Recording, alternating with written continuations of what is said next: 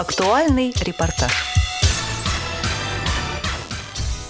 Добрый день, уважаемые радиослушатели.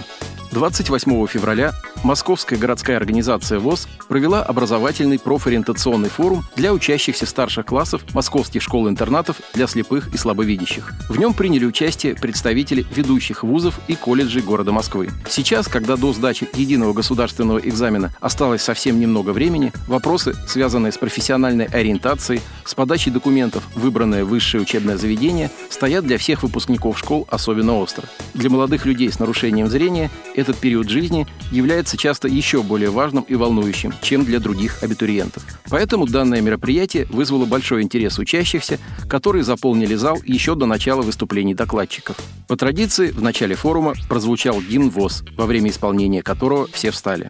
Мероприятие открыли председатель Московской городской организации ВОС Александр Машковский и директор Московской школы-интерната номер 1 для обучения и реабилитации слепых Иван Вишневецкий. С приветственным словом к участникам форума обратился президент ВОС Владимир Сипкин. На форуме прозвучали презентации образовательных программ высших и средних специальных учебных заведений столицы, среди которых Российский университет дружбы народов, Московский государственный педагогический университет, Московский городской психолого-педагогический университет, Российский университет спорта и медицинский колледж номер 6. Спикеры поделились опытом приема студентов с инвалидностью по зрению, особенностями организации образовательного процесса, перспективами трудоустройства, а также ответили на многочисленные вопросы школьников. Во время перерыва в финальной части форума нам удалось побеседовать с президентом ВОС Владимиром Васильевичем Сипкиным. Владимир Васильевич, добрый день. Добрый.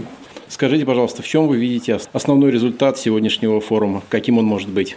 Вы знаете, главный результат сегодняшнего форума, что наши выпускники, люди, которые будут определяться в этой жизни в ближайшее время, получат информацию от учебных заведений, от тех организаций, которые здесь присутствуют. Вот это главное, наверное. И, конечно, это дает возможность этим людям получить тот багаж знаний для того, чтобы потом работать где-то в коллективах и как-то продолжить образование. Владимир Васильевич, как вы считаете, какие профессии наиболее перспективные сейчас для людей с нарушениями зрения? Вы знаете, вне конкуренции всегда массаж, который очень конкурентен на рынке.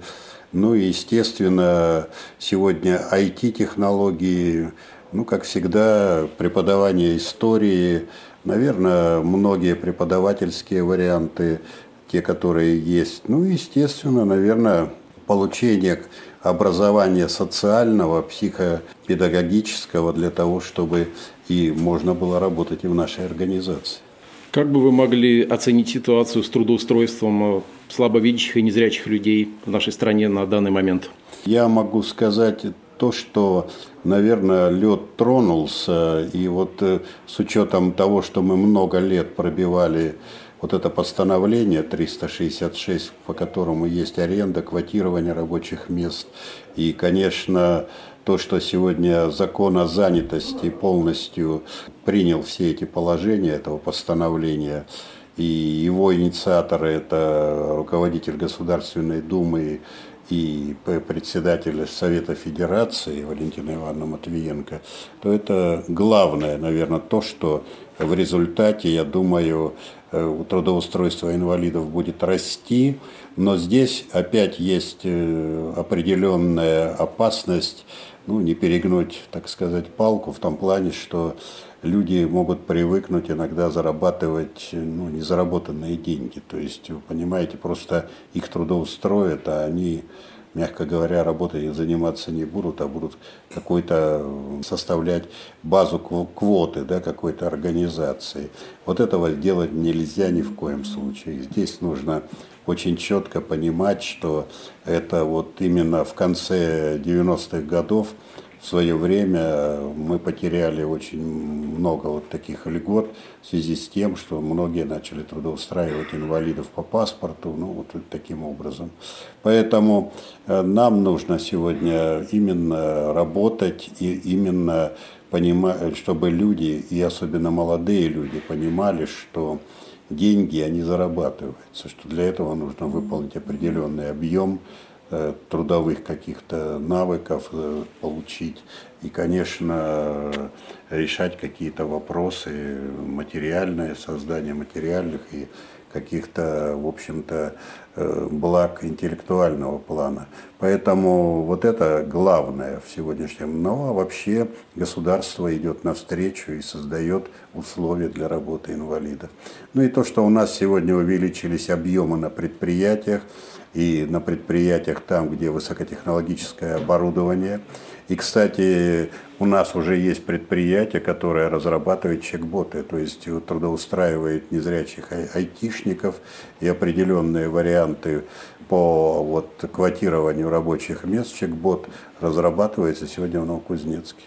Что касается отношения работодателей к незрячим и слабовидящим людям, то, по вашему мнению, насколько часто проявляется какая-то предвзятость? К сожалению, когда начинается конкуренция между, допустим, опорниками, да, людьми с общими заболеваниями, да, вот инвалидами и инвалидом по зрению, как правило, ну, все считают, что проще вот устроить именно первые две категории, чем вот инвалидов по зрению. Ну и даже с глухими, в общем-то, более, так сказать, лучше, наверное, комфортнее работать нашим работодателям, чем с нами. Потому что все-таки условия для слепых, они должны быть специфические, и с ними должны работать определенные категория людей, которая могла бы разъяснить, тифлокомментировать и все остальное. Это нарабатывается десятилетиями. И то, что уникальные наши предприятия это имеют, ну, это главное. И дай бог, что на наших предприятиях тоже квотируются рабочие места. Это сегодня облегчает нам конкурентоспособность в рынке. Поэтому я думаю, что все-таки инвалиды по зрению, особенно тотально слепые, это все-таки система Всероссийского общества слепых в основном. Ну и, конечно, массаж, история, может, преподавание, вот такие виды. Ну и есть юристы. Ну, юристом тоже стать, это надо приобрести очень большой опыт. Владимир Васильевич, заключительный вопрос. В целом вы считаете, что наше общество становится сейчас более инклюзивным? Инклюзия ради инклюзии, ну, это не мой термин. Я понимаю, что общество должно быть комфортным для всех людей, наверное, маломобильных и людей, в общем-то, возрастных, и людей, там, ну, женщин беременных, там, женщин с колясочками, со всеми. Понимаете, чисто вот инклюзия, ради вида одной там какой-то нозологии, как у нас вот было принято до этого, это нужно решать в комплексе. Нельзя приспосабливать весь город только для слепых или для только колясочников, понимаете. Надо все решать комплексно и для других категорий населения в том числе, чтобы им тоже было комфортно. Чтобы женщина на каблуках там в рельефных наших, так сказать, ориентирах не ломали эти каблуки, да, то есть, ну, то есть вот вариант такой должен быть прежде всего. А то, что, ну, где-то какие-то недостатки, перегибы, наверное, в этом плане были, ну, реально нам сегодня это нужно устранять и, в общем-то, делать нормальную, доступную среду. Очень хочется верить, что это будет так. Большое вам спасибо, что уделили время. Вы знаете, вам тоже огромное спасибо. Спасибо всем, кто услышит эту программу. Но я что могу сказать? Я верю в то, что все будет нормально. Главное, в этом направлении нужно работать. Один из докладчиков форума, директор медицинского колледжа номер 6 Юнис Рамисович Абуталипов, также ответил на вопросы корреспондента «Радио ВОС». С какой целью вы сегодня приехали для участия в образовательном профориентационном форуме? Я с большим удовольствием принял приглашение Всероссийского общества слепых и лично Александра Николаевича. Мы популяризировали в том числе и те, значит, специальности, которыми занимаемся мы, для того, чтобы проводить надлежащую профориентационную работу, для того, чтобы открыть кругозор непосредственно лиц с ограниченной возможностью здоровья по зрению и, соответственно, просто заявить о учреждении, пообщаться с людьми, с коллегами, с ребятами. Не секрет, что одна из самых популярных и доступных у незрячих, слабовидящих людей профессий – это массажист. Я так понимаю, в вашем колледже именно такую профессию можно получить? Да, уже 15 лет, как в наш колледж готовит специалистов по медицинскому массажу для лиц с ограниченной возможностью здоровья по зрению. Вот. У нас среди наших выпускников много действующих массажистов. Они пользуются популярностью, пользуются их услуги, пользуются спросом на рынке, значит, вот именно их услуг. Поэтому, да, массаж достаточно популярная профессия.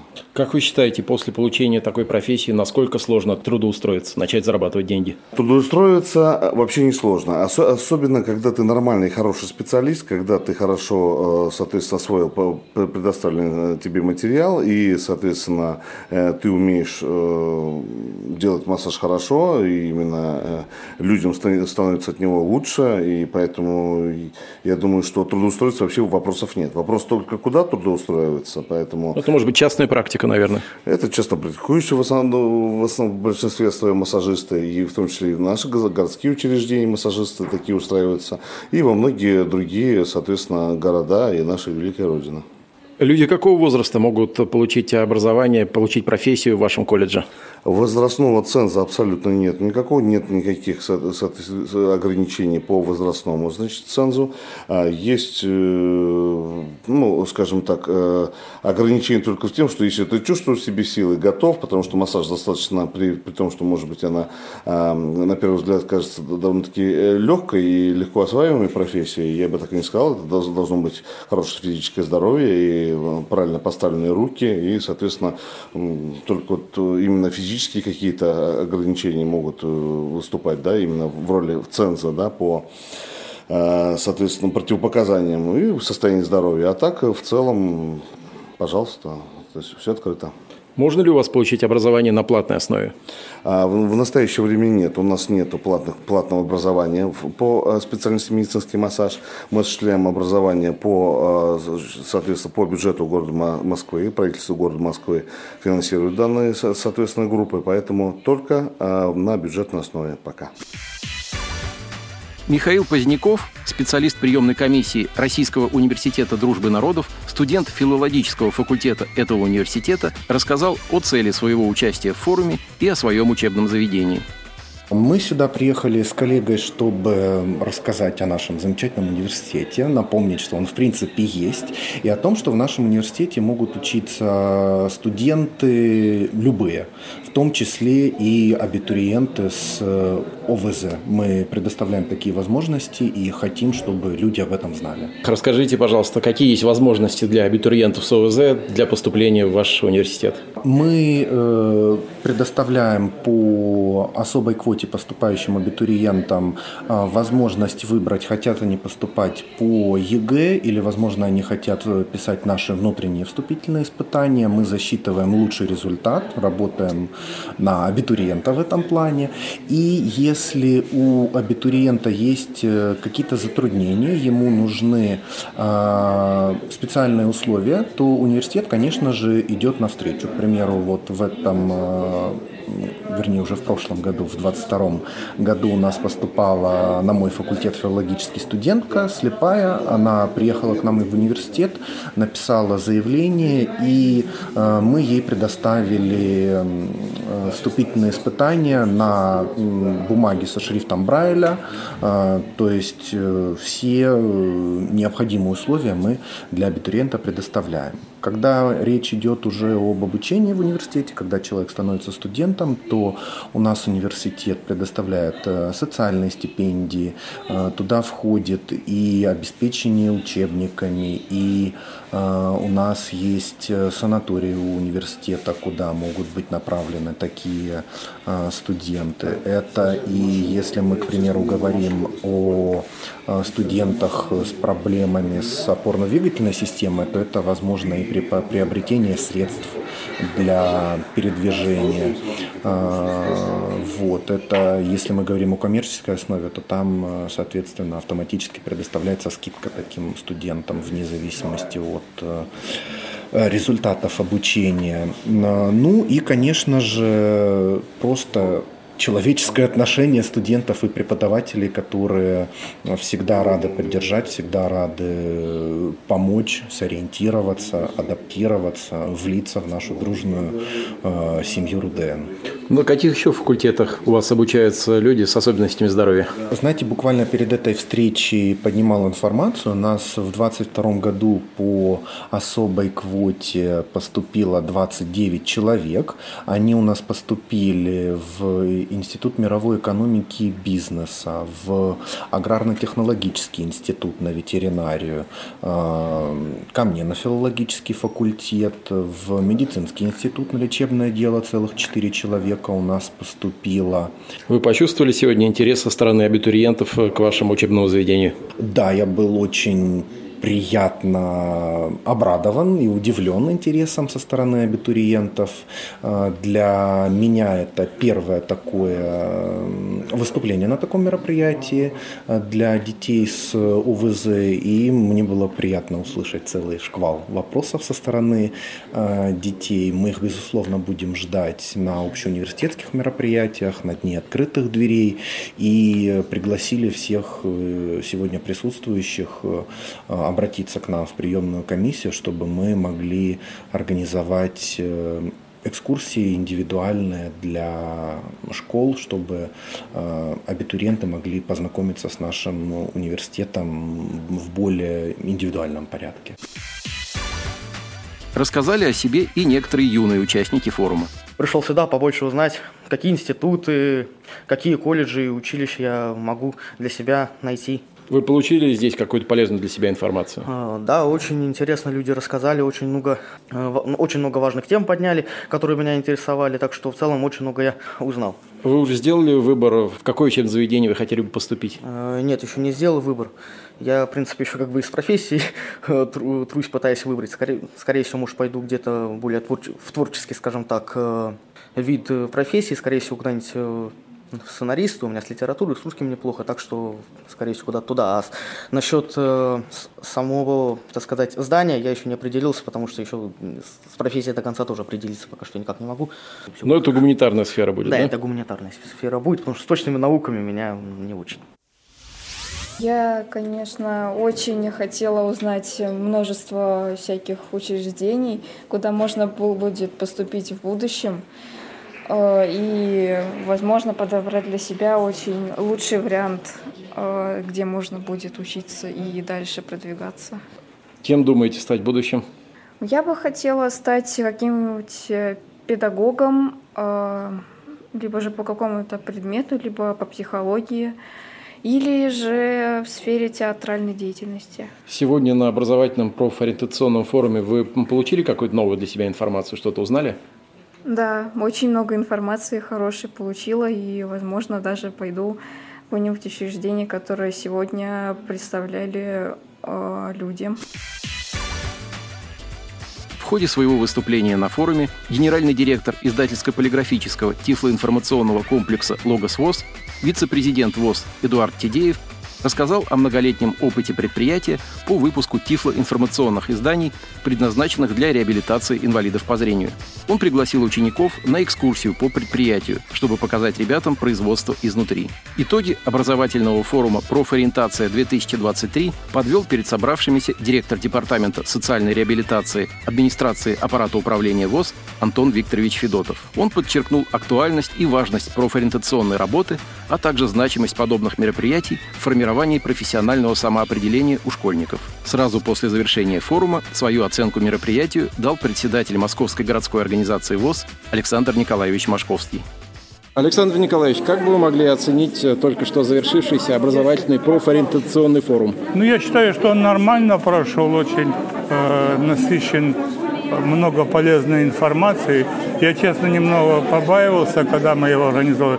Я думал, что наши дети уже решили все вопросы, куда идти, куда поступать. Но по вопросам понял, что у них очень много, и считаю необходимым в будущем проводить данные мероприятия, может даже по школам ездить, собирать старшеклассников, потому что масса большая людей желающих, и действительно, еще раз, это целесообразно и полезно для и для вузов, и для наших будущих абитуриентов. Были какие-то сложности при организации данного мероприятия? Не всегда, но каждое большое мероприятие, собрать такое количество и вузов, и школ. Все как говорят, да мы уже все знаем, да мы уже все решили. А оказывается, удалось нам, потому что мы периодически и директоров школ собираем в Москве и проводим с ними, всякие решаем вопросы, те, которые сами не могут решить. И очень плотно работаем с первым интернатом, где мы сегодня находимся, и участвуем во всех мероприятиях спортивных и прочих, и первый звонок, и выпускные, и все прочее. Так что мы тесно работаем со школами. Образовательный форум «Профориентация 2023» успешно завершился и позволил незрячим и слабовидящим абитуриентам получить необходимую информацию и, возможно, даже сделать выбор высшего учебного заведения. Пожелаем им удачи. Материал подготовили Антон Агишев и Алишер Цвит. Спасибо за внимание. До встречи на Радио ВОС.